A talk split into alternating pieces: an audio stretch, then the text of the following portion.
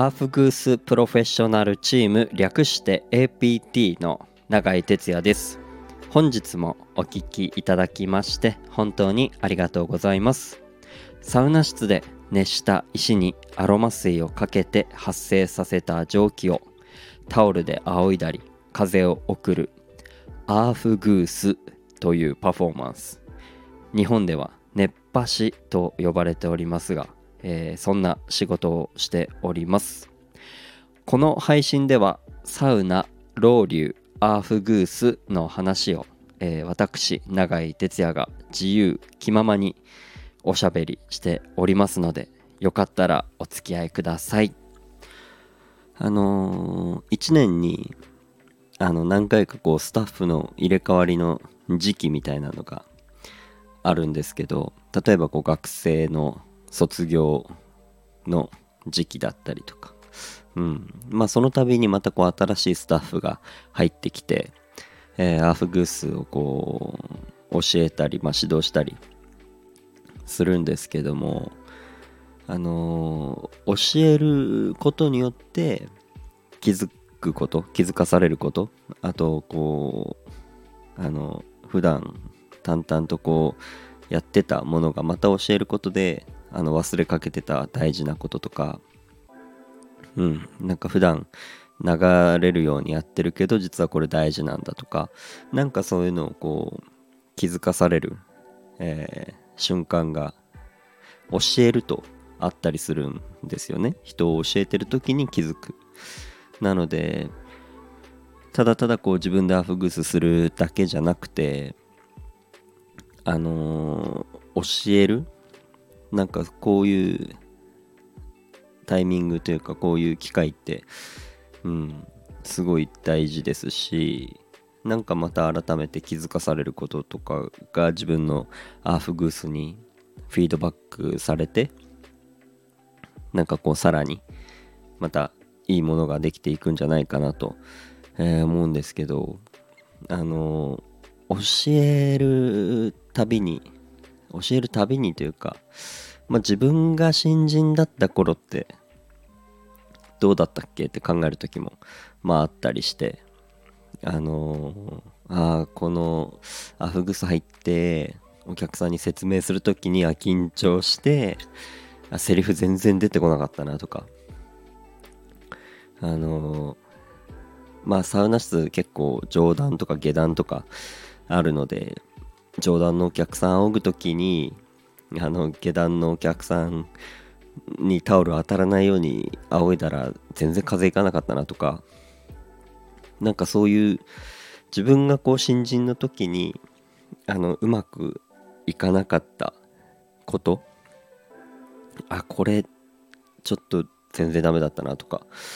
いうことって意外とそこの壁にみんなぶち当たってああ、わかるよ、わかるよ、みたいな 感じで今ももう、えー、見てるんですけど、うん、なんか必ずこう、新人を教えて、じゃあ一緒に入ろうかとか、あとは、まあ、あの、他のスタッフに、えー、新人をこう、教える役目をこう、任せて、で、教えてもらって、で、サウナ室入っても、大体そこの壁にやっぱぶち当たるんですよ。ああみんなこう通るところがなんか一緒なんだなとかなんかそこ面白いななんて思いつつ。うん。なんか時々自分が新人だった頃を思い出すとあのー、対処法というかあのこういう時はこうした方がいいよとか説明する時にこういう説明の仕方した方がいいよ。仰ぐ時冗談上の段の人に仰ぐ時にちょっと下段気になるんだったらこういう仰ぎ方すると気になんないよとか。うん。なんかそういうのを教えながらあの自分のアフグースにこうまた生かして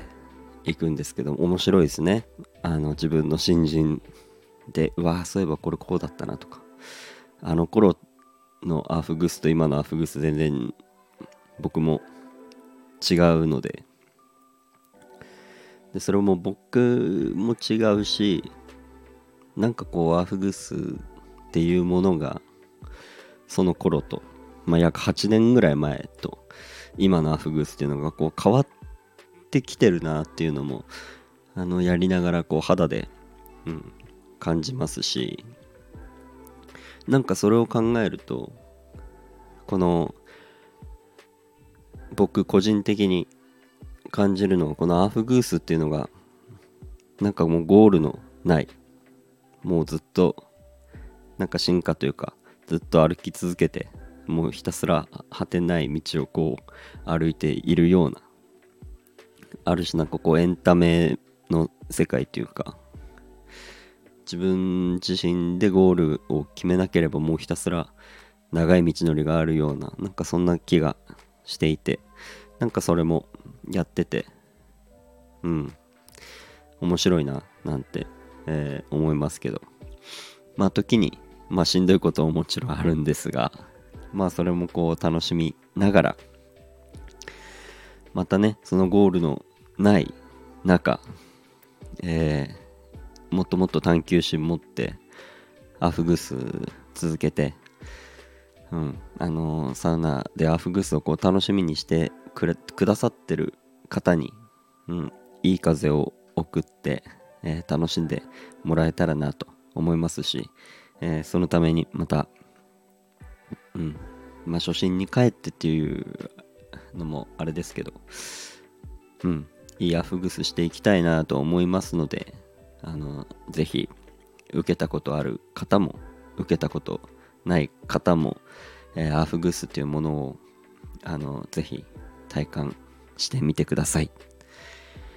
ということで、今日はこんな感じで終わります。ありがとうございました。バイバーイ。